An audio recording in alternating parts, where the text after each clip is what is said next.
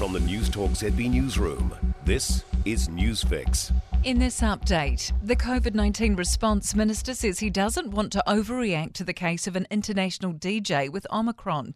UK DJ Dimension returned a negative day 9 test after 7 days of MIQ and 3 days of self-isolation, but went into the community before getting the result back. The system's already been changed to require 10 days in MIQ because of Omicron. Chris Hipkins was asked about lengthening MIQ, but says we're moving to a point where there is going to be freer movement at the border.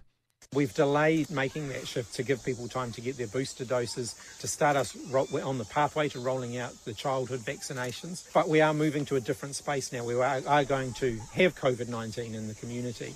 And a number of contacts have been identified, including 14 at Auckland Soul Bar and 47 at nightclub in Parla.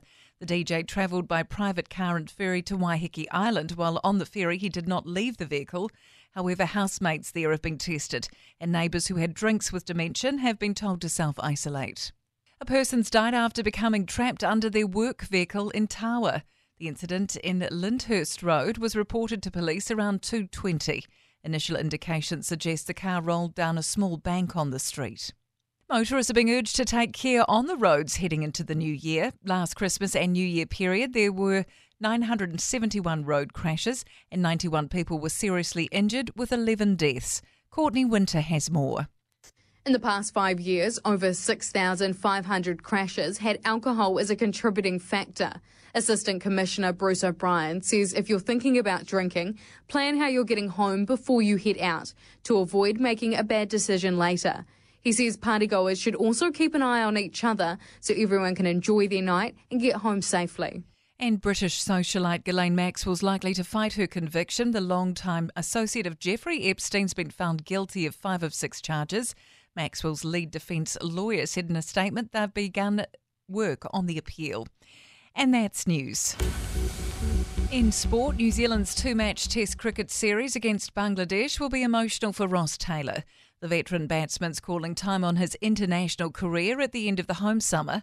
It marks a 16-year Black Caps career, and he's one of only 4 New Zealanders to play 100 tests. Taylor says playing at Mount Manganui's Bay Oval and Christchurch's Hagley Oval is a great way to bow out from Test cricket.